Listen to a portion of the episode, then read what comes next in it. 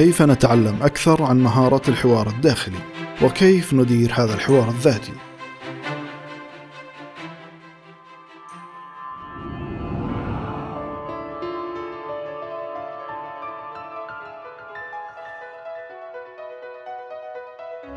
حياكم الله حديثنا اليوم عن مهارة الحوار الداخلي وكيف نتعرف على الحوار الذاتي وما هي طرق تغييره وكيفية إدارته. يقول أمت راي جمل حوارك الداخلي وجمل عالمك الداخلي بنور المحبة والمودة وستكون الحياة رائعة. حوارك الداخلي هو ببساطة أفكارك وهو أيضا الصوت الذي تسمعه في رأسك ويعلق على حياتك وما تفكر فيه بوعي أو بدون وعي. وكل منا لديه حوار ذاتي داخلي مستمر طوال الوقت. ومع ذلك فقد يولي البعض اهتماما أكبر من غيرهم على الرغم من أن المنطق قد يكون في بعض الأحيان منحرفا أو مدفوعا بمشاعرك أو تجاربك ويعتبر الحوار الداخلي هو الجزء الذي يمنحنا القدرة على التفكير في المواقف كيف يمكن أن يكون حوارك الداخلي مفيد أو غير مفيد إذا كنت تميل إلى القلق فإن حوارك الداخلي يمكن أن يعزز ذلك ويجعلك في حلقة مفرغة. أيضا تجعلك الابتسامة تشعر بالسعادة تماما كما يكون عند التعرض للأفكار الغير سعيدة وأثرها على مزاجك.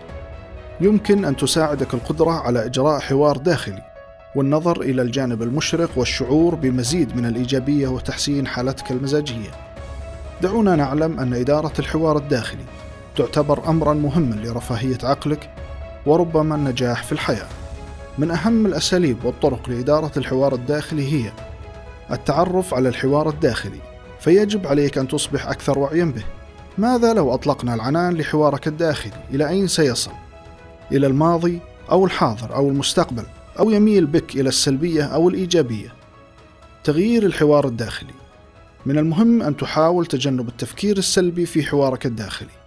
بمجرد أن تصبح أكثر وعيا به وأنواع الأنماط التي تميل أفكارك إليها يمكنك القيام بشيء ما لتغييرها مثل التفكير الإيجابي وعدم انتقاد نفسك على أمر ما.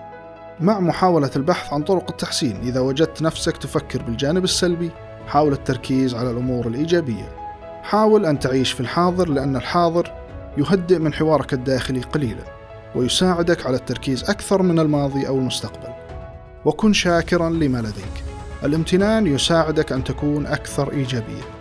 من الضروري أن نعلم أن محاولة التحكم في الحوار الداخلي تستغرق الوقت والجهد، وقد تجد صعوبة في بداية الأمر، ولكن كلما تدربت أكثر أصبح الأمر أسهل.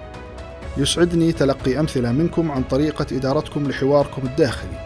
إلى هنا نكون قد أنهينا موضوعنا لهذا اليوم. ألقاكم بخير ودمتم بحفظ الله.